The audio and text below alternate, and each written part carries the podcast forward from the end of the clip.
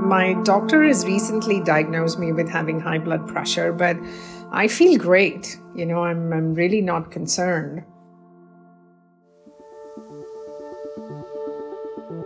Chances are you or someone you know has been personally affected by heart disease and stroke. They can devastate lives, sometimes suddenly. But there's hope.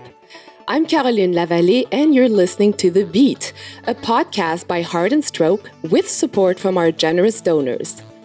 In each episode, we're joined by Canada's leading physicians and experts to discuss the most pressing issues related to heart and brain health and you'll be inspired by the real stories from people living with heart disease and stroke. Thanks for listening. Now let's get into the episode. When we think of heart disease, we often picture older people or those who lead an unhealthy lifestyle. But people of any age, gender, lifestyle, or background can be at risk. So it's fair to say we can all use a little help to improve our heart health. In this episode, we're getting help from a trusted family physician who answers questions and gives advice to a wide variety of patients.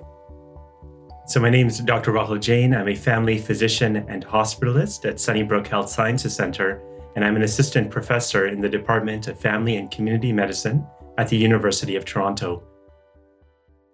Dr. Jain is also co chairing C Change, which stands for the Canadian Cardiovascular Harmonized National Guidelines Endeavor, where he and his colleagues are trying to make things easier for practitioners. From diet to exercise, genetics, and gender, Dr. Jain is going to help us make sense of what can be confusing information. We're focused mainly on heart disease, but you'll hear about stroke too. That's because our heart and brain health are so connected we can protect them both by reducing our cardiovascular risk factors. It's not a revelation that exercise is an essential part of a healthy lifestyle. People like Joseph often think they're doing enough to stay fit and avoid the risk of developing heart issues. Hi, my name is Joseph, 31 years old. I try to eat a healthy diet and I'm pretty active. I play hockey regularly and I go to the gym a few times a week. I would think I'm unlikely to have a heart attack. You know, someone would reasonably think that they're unlikely to have a heart attack. There's some truth, but it's not completely. If we take two individuals who are essentially identical genetically, although one of them eats healthy and exercises regularly and the other does not, the person with a healthier lifestyle will definitely have a reduced risk of heart attack, although that risk is not zero. Our bodies are complex systems and there's this interesting interplay between our genetics and our lifestyle, which influence our risk for heart disease. Unfortunately, as we age, there's an increasing risk for developing heart disease and stroke. However, our goal is to delay onset of these conditions, prolong life, and preserve a high quality of life. I encourage my patients to focus on what's in their control, not what they can't control. We can't influence our genetics, such as having a strong family history of early cardiac disease, although we can modify our lifestyle choices and control risk factors. So, with respect to exercise and physical activity, definitely we know that playing hockey twice a week is great. Although I remind patients that the whole day matters. This means over the course of the entire day, we should strive to move more, have less sedentary behavior, and ensure adequate sleep. Even if someone is playing hockey or is going for a run once or twice a week, does sitting down at a desk all day have a negative effect? And I think this is where there's a bit of a misnomer that although some people might be physically active for a small proportion of the week, if they're sitting for the majority of the week, they may have a desk job that can build up over time. And, and we know that when you exercise, you know, those metabolic benefits continue throughout the day. And if for the majority of the day people are sedentary, unfortunately, calories build up, fat builds up, and it doesn't allow for that exercise and cardiovascular stamina to build up. There are many forms of exercise. I like to run, but my best friend likes to do dance classes. What works for one person might not for another. So, exercise can mean different things to different people. I remember I asked one patient once, What do you do for exercise? And she said, I do deep breathing, you know, which is still great. But when it comes to physical activity, you know, I think we should be creative, find things that gravitates to them and that they enjoy. Patients that might go for a swim each morning, I, you know, I have patients that enjoy hiking. I have other patients that may have knee arthritis and that limits their ability, you know, but they do find water sports to be exciting. Sometimes I try to individualize. I know some of our younger colleagues and, and, and you know are super busy with their clinics and and they tell me, you know, they go home and while they're boiling pasta, they might be doing squats. You know, so if there's any window of opportunity, you know, I think the idea is, you know, maybe not quantifying how much we should exercise per week, but rather, you know, living that philosophy of let's move more, let's have less sedentary behavior, and let's ensure we're sleeping enough. By following Dr. Jain's exercise advice, we can maybe prevent some of the risks that lead to heart disease. But a lot of us, like Sharunas, worry that genetics play a big role. My name is Sharunas and I'm age 41. I would say heart disease is definitely something that's crept into my mind over the last couple of years, especially with my grandfather passing away from a heart attack at such an early age. And, you know, over the last few years, my father now has been having his own heart concerns. So, you know, I want to do everything I can to make sure it doesn't happen to me. So there's a lot that people can do, especially if you know you have an early family history of heart disease. Prevention remains the best medicine. And preventing heart disease and stroke starts with knowing your risk. Each person may have a different risk, and it's important to individualize it. An astonishing 9 in 10 Canadians have at least one risk factor for heart disease and stroke. But the good news is that almost 80% of premature heart disease and stroke can be prevented through health behaviors within our power to control and can have a big impact on our health. By promoting a healthy lifestyle through healthy eating, regular physical activity, managing our stress, maintaining a healthy body weight, reducing alcohol, and avoiding smoking, we can reduce the risk of cardiovascular disease. I also encourage people to get screened and treat for risk factors for heart disease and stroke. Certain populations, such as Indigenous people and those of South Asian ethnicity, are at higher risk of heart disease due to genetic factors and may develop conditions at an earlier age. Canadian guidelines encourage people in these higher risk categories to get screened sooner for risk factors compared to the average population. So, to give an example, we start screening most Canadians for diabetes and high cholesterol at the age of 40. Although, if a person is at higher risk due to a strong family history or ethnicity, it would be reasonable to screen sooner to ensure we manage these risk factors proactively. If we all have a certain amount of risk, then it becomes even more important to take Dr. Jain's prevention advice. There is no shortage of opinions when it comes to healthy eating and what we should and shouldn't put into our bodies. With so many low fat products at the supermarket, many people might think avoiding fat is the best thing for their hearts. This would be a misconception. You know, eating no fat does not mean, you know, the arteries won't get clogged. The reality is that we all need a small amount of fat in our diet. Fat is an essential part of a healthy, balanced diet and a source of essential fatty acids, which the body can't make itself. Too much fat in our diet, especially saturated fats, can raise cholesterol, which increases the risk of heart disease. However, given that we can't totally avoid fat, we need to shift the discussion to consuming healthier fats. So, as outlined in Canada's dietary guideline, we should reduce the amount of saturated fats we eat, which are found in foods such as butter and fatty meats, and instead choose foods that contain mostly unsaturated fats, that is, the poly or monounsaturated fat. So, to give some example, sources of unsaturated fats include many vegetable oils, such as olive and canola oil, nuts, seeds, and avocados. So, there's convincing evidence that lowering the intake of saturated fat by replacing it with unsaturated fat decreases cholesterol and thus lowers the risk of developing clogged arteries and cardiovascular disease. Canada's dietary guidelines were updated a few years ago. It's now recommended that people get more protein from plant based sources. Does this mean that Canadians should stop eating meat? It's still important to individualize the diet. So, for example, I'm vegetarian, so it's quite easy for me to incorporate a plant-based diet, although you know this is not the case for everyone.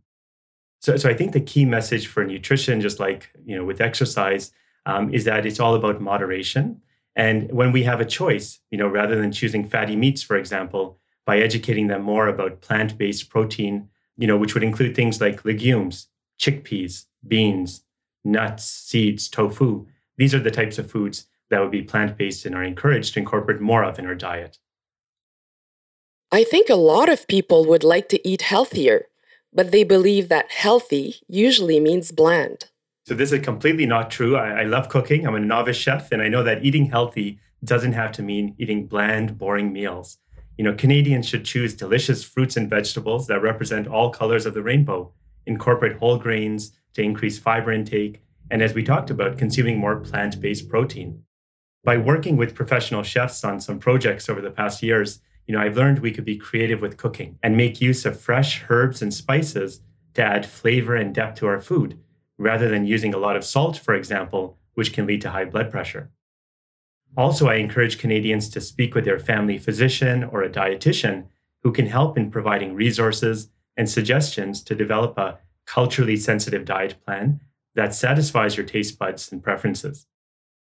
What we put into our bodies can have a direct effect on how we feel. I know I love the little burst of energy from my coffee in the morning, but like Smita, we can't always feel the underlying signs and symptoms that could lead to heart disease and stroke. Hi, I'm Smita. I'm 57. My doctor has recently diagnosed me with having high blood pressure, but I feel great. You know, I'm, I'm really not concerned.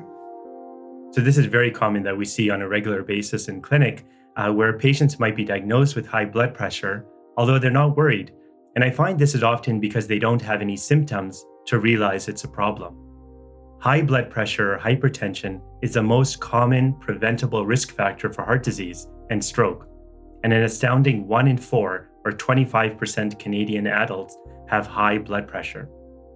So, symptoms of a hypertensive emergency, which occurs when the blood pressure is extremely high, may include chest pain, shortness of breath, severe headaches, or even unresponsiveness.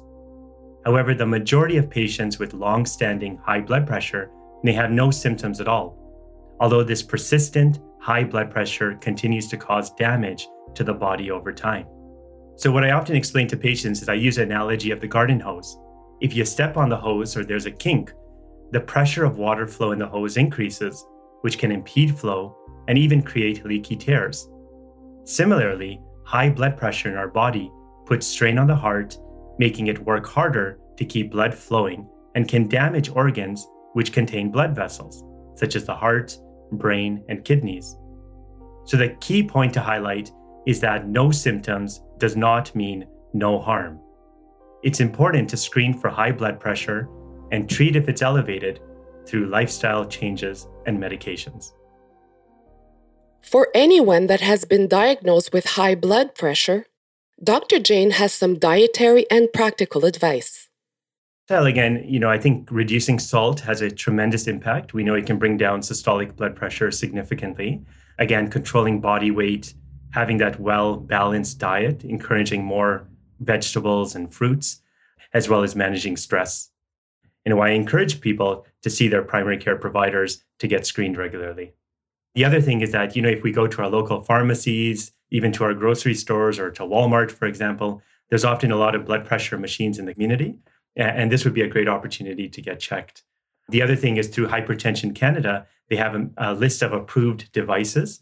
And I also encourage uh, people, especially if they have high blood pressure, to invest in purchasing a device, which is often not that expensive, um, so they can monitor at home. It really surprises me when I find out someone exercises a lot and eats a healthy diet, but still smokes cigarettes. You probably know someone like Peter. He switched to vaping or e cigarettes to be healthier. But there seems to be confusion about the risks. My name is Peter. I'm 63 years old and I used to smoke a lot. I know that's unhealthy, so now I've switched to vaping because I understand that's a lot healthier we look at a person who's been smoking for several years, possibly a pack a day, and very hard to stop smoking. They've tried counseling, you know, they've tried nicotine replacement therapy, but they just have that habit or that tendency, and it's hard to stop. The rationale of vaping or e-cigarettes was to actually have people, you know, reduce their health risk and hopefully quit tobacco. So I, I think in the grand scheme of things, um, it's all about relative comparisons. And yes, vaping again may be a bit healthier than regular tobacco smoking, but, but the key message I want to highlight is that vaping is not without harm and definitely should not be encouraged. Unfortunately, youth vaping has become an epidemic, putting their health at risk, and Health Canada has taken action to strengthen the rules around how e cigarettes are advertised and promoted to young people. So, the take home message from Heart and Stroke is that although vaping is less harmful than smoking, it is definitely not without harm. Long term vaping is linked to respiratory issues, increased blood pressure, and cardiovascular disease, and nicotine itself is damaging to developing brains.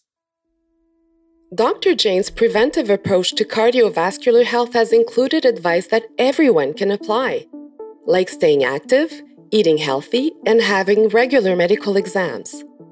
We also need his expertise on taking preventive medications. For example, I've heard that taking a low dose ASA tablet every morning is a good way to keep your heart healthy. So, this is a really important topic, and there's likely a lot of confusion in the general public regarding who should be on ASA to protect the heart as recommendations have continued to evolve over the years. ASA is short for acetylsalicylic acid, which is sold under names such as aspirin, Entrophen, and Novasen. ASA, or low dose ASA, is a blood thinner which works by stopping platelets from clumping together and forming blood clots that can cause a heart attack or stroke. We recommend ASA when the potential benefits of preventing a heart attack or stroke exceed the potential risks of bleeding, such as from the stomach or brain, which can be dangerous as ASA is a blood thinner. In general, for people who have never had a heart attack, stroke, or vascular disease, known as primary prevention, taking ASA daily for prevention is not recommended according to updated guidelines, as the perceived risks may be greater than the potential benefits. However, for a person who did have a previous heart attack or stroke, in general, we do recommend a daily dose of ASA as prescribed by your doctor to prevent a second heart attack or stroke from happening. So, with this in mind, we still encourage you to speak with your healthcare provider who knows you best to see if ASA is recommended for you as each person's risk profile for bleeding and risk factors for heart disease and stroke may differ. It's all about balancing risks and benefits and a person's values and preferences. If taking ASA to prevent a heart attack or stroke depends on the individual, what about the advice I've heard about taking ASA when you might be having a heart attack? In the event they may be having a heart attack, and whether they take one regular strength ASA at 325 milligrams or two lower dose at 81 milligram, both would be good options. ASA can help by stopping the blood clot that is causing the heart attack from getting bigger. This advice has not changed, and it's still really important to go to the emergency room to get checked out and prevent further damage to the heart. When someone is having a heart attack, it helps to know the signs. A common misconception about heart disease is that the symptoms present themselves in the same way for men and women. But research is starting to reveal unique signs and symptoms specific to women. You know, men and women may not always experience the same signs of heart attack. The most common heart attack sign is chest pain or discomfort.